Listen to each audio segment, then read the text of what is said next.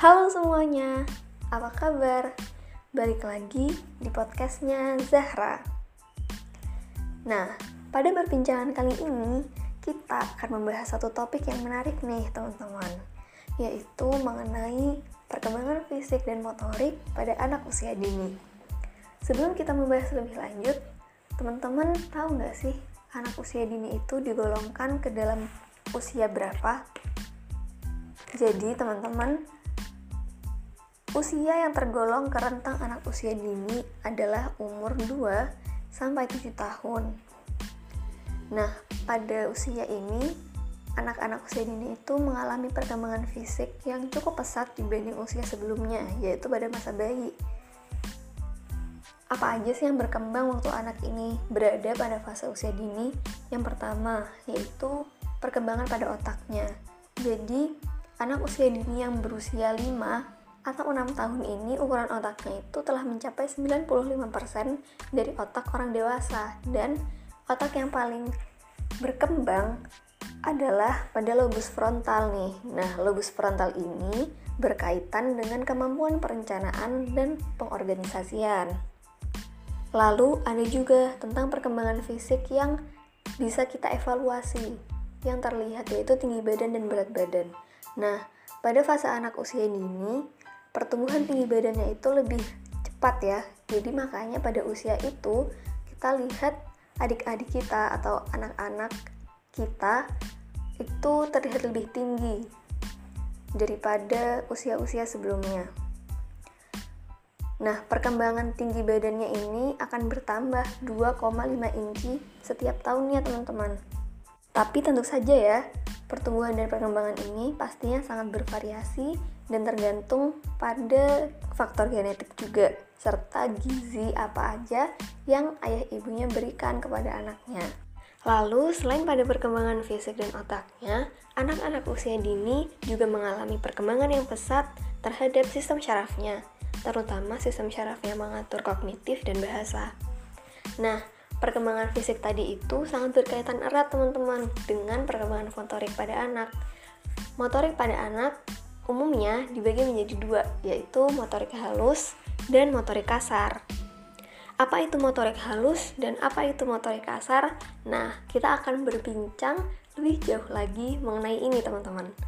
Jadi, motorik kasar itu merupakan gerakan tubuh yang berhubungan dengan otot-otot besar atau core muscles seperti pada tungkai, lengan, dan sebagainya. Sedangkan motorik halus itu berkenaan dengan gerakan tubuh pada otot-otot yang lebih kecil, yang pekerjaannya itu lebih detail dan biasanya rumit untuk ukuran anak-anak usia dini. Nah, kita akan membahas satu-satu ya. Kita mulai dari motorik kasar pada anak usia dini kita akan mengklasifikasikan nih perkembangan motorik kasar pada anak usia dini ini berdasarkan tentang umurnya. Kita mulai dari umur 3 tahun. Nah, biasanya anak usia dini yang berumur 3 tahun itu sudah bisa menggerakkan tubuhnya dengan gerakan-gerakan sederhana. Misalnya berlari-larian, berlompat-lompatan, main sepeda, mengayun. Nah, berbeda banget dengan anak usia sebelumnya yang masih bayi, teman-teman pada usia dini ini, anak-anaknya sudah bisa berdiri dengan tegap tanpa harus jatuh. Jadi pada usia bayi itu mereka cenderung masih belajar berjalan, merangkak, bahkan berjalan pun masih belum seimbang ya harus dibantu, masih belajar berdiri. Nah, sedangkan di usia 3 tahun ini anak-anaknya sudah bisa tuh, sudah bisa berdiri tanpa dibantu.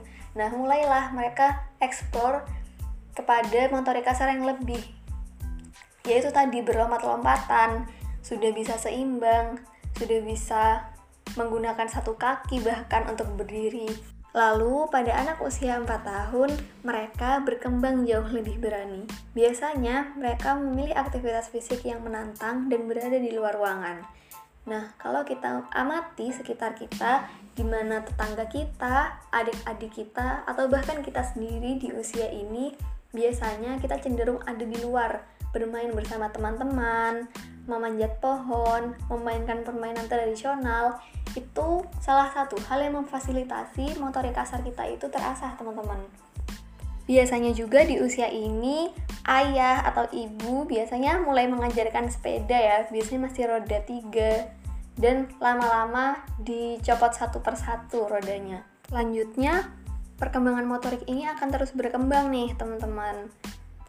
Masuk usia 5-6 tahun, anak-anak ini akan jauh lebih aktif, gerakannya lebih banyak, dan sudah bisa terkoordinasi untuk melakukan kelenturan, keseimbangan, dan kelincahan. Biasanya mereka sudah mulai bisa melakukan koordinasi gerakan mata, kaki, tangan, kepala itu dalam bentuk menirukan tarian atau senam. Keterampilan dalam menggunakan tangan kanan dan kiri itu juga sudah mulai terlatih dan mereka sudah mulai melakukan kegiatan kebersihan dirinya itu sendiri, teman-teman. Nah, itu tadi penjelasan tentang motorik kasar dan motorik halus pada anak usia dini. Tapi teman-teman di sini pernah nggak sih bertanya-tanya, emang seberapa penting sih anak usia dini mempelajari motorik kasar dan motorik halus melatih motorik kasar dan motorik halus bukannya lebih penting belajar bahasa bukannya lebih penting mempertajam kognitif kepintaran intelijensi atau lebih penting sosial kenapa motorik halus dan kasar ini ditekankan gitu untuk mereka kuasai pada usia dini Nah, di sini kita akan membahas itu, teman-teman. Kenapa hal ini penting? Terus, apa dampaknya kalau motorik halus dan kasar ini tidak dikembangkan pada usia dini? Sebenarnya nih, teman-teman, motorik kasar dan motorik halus ini hal yang urgent banget nih buat dipelajari sejak anak masih dalam usia dini. Kenapa? Karena itu akan mempengaruhi pada usia-usia selanjutnya. Apa pengaruhnya? Bukannya gerakan-gerakan itu akan secara otomatis terbentuk ya cuma lari-lari cuma merangkai-rangkai puzzle itu kan cuma main-main aja oh no no no keterampilan motor kasar dan halus itu mungkin sekilas memang terlihat sepele ya tapi dampaknya itu mempengaruhi kemandirian jadi, anak-anak yang terlambat keterampilan motoriknya atau bahkan tidak pernah dilatih kemampuannya itu akan kesulitan untuk mengerjakan pekerjaan-pekerjaan dasar yang menunjang kemandiriannya. Misalnya, menyikat gigi, memegang sendok dan makan sendiri, lalu bersih diri di kamar mandi. Nah, itu keterampilan dasar yang harus dilatih sejak dini dan motorik kasar serta motorik halus itu sangat berpengaruh teman-teman terhadap kemandirian anak pada usia selanjutnya. Lalu penting juga nih untuk senantiasa memonitor anak-anak pada usia dini ini terkait perkembangan fisiknya, perkembangan motoriknya. Karena pada anak usia dini ini akan terlihat nih mana aja anak-anak yang perkembangannya itu sesuai dengan usianya yang seharusnya. Dan kita perlu curiga dan mengantisipasi hal-hal yang tidak diinginkan ya, semisal ada adik kita, anak kita atau anak tetangga kita yang rasanya perkembangannya itu terlambat.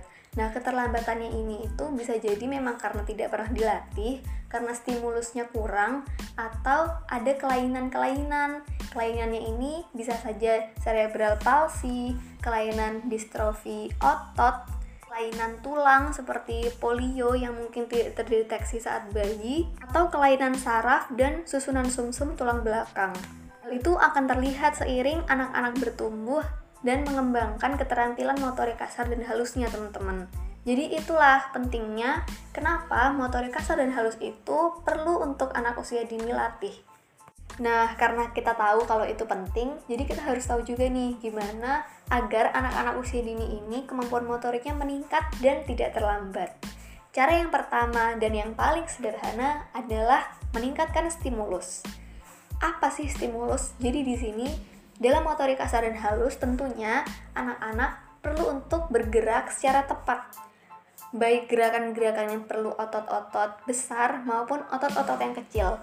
Nah, ini akan memerlukan partisipasi dari orang tua atau pengasuh untuk memberikan stimulus yang tepat kepada anak Misalnya, dalam rangka meningkatkan motorik kasar, orang tua perlu meluangkan waktu dan mengajak anaknya untuk melakukan kegiatan yang membutuhkan otot-otot besar. Contohnya bermain bola bersama, lompat-lompat di trampolin, olahraga bersama, berenang, dan permainan tradisional seperti engklek atau petak umpet, dan lain sebagainya. Lalu, untuk meningkatkan motorik halus, orang tua bisa membelikan anaknya mainan-mainan edukatif seperti Lego, puzzle, lilin plastisin, batu-batuan untuk dihitung, kertas gambar, pensil warna, dan lain sebagainya. Bisa juga mengajak anaknya untuk berpartisipasi, memasak, atau membuat kue. Seperti membantu mengupas sesuatu di dapur, mencetak roti, atau memetik bayam. Nah, itu kira-kira gambaran tentang bagaimana cara kita meningkatkan keterampilan motorik kasar dan halus pada anak usia dini. Semoga banyak insight baru dan ilmu baru yang teman-teman semua ambil dari podcast ini ya. Sampai jumpa di podcastnya Zahra selanjutnya. Dadah!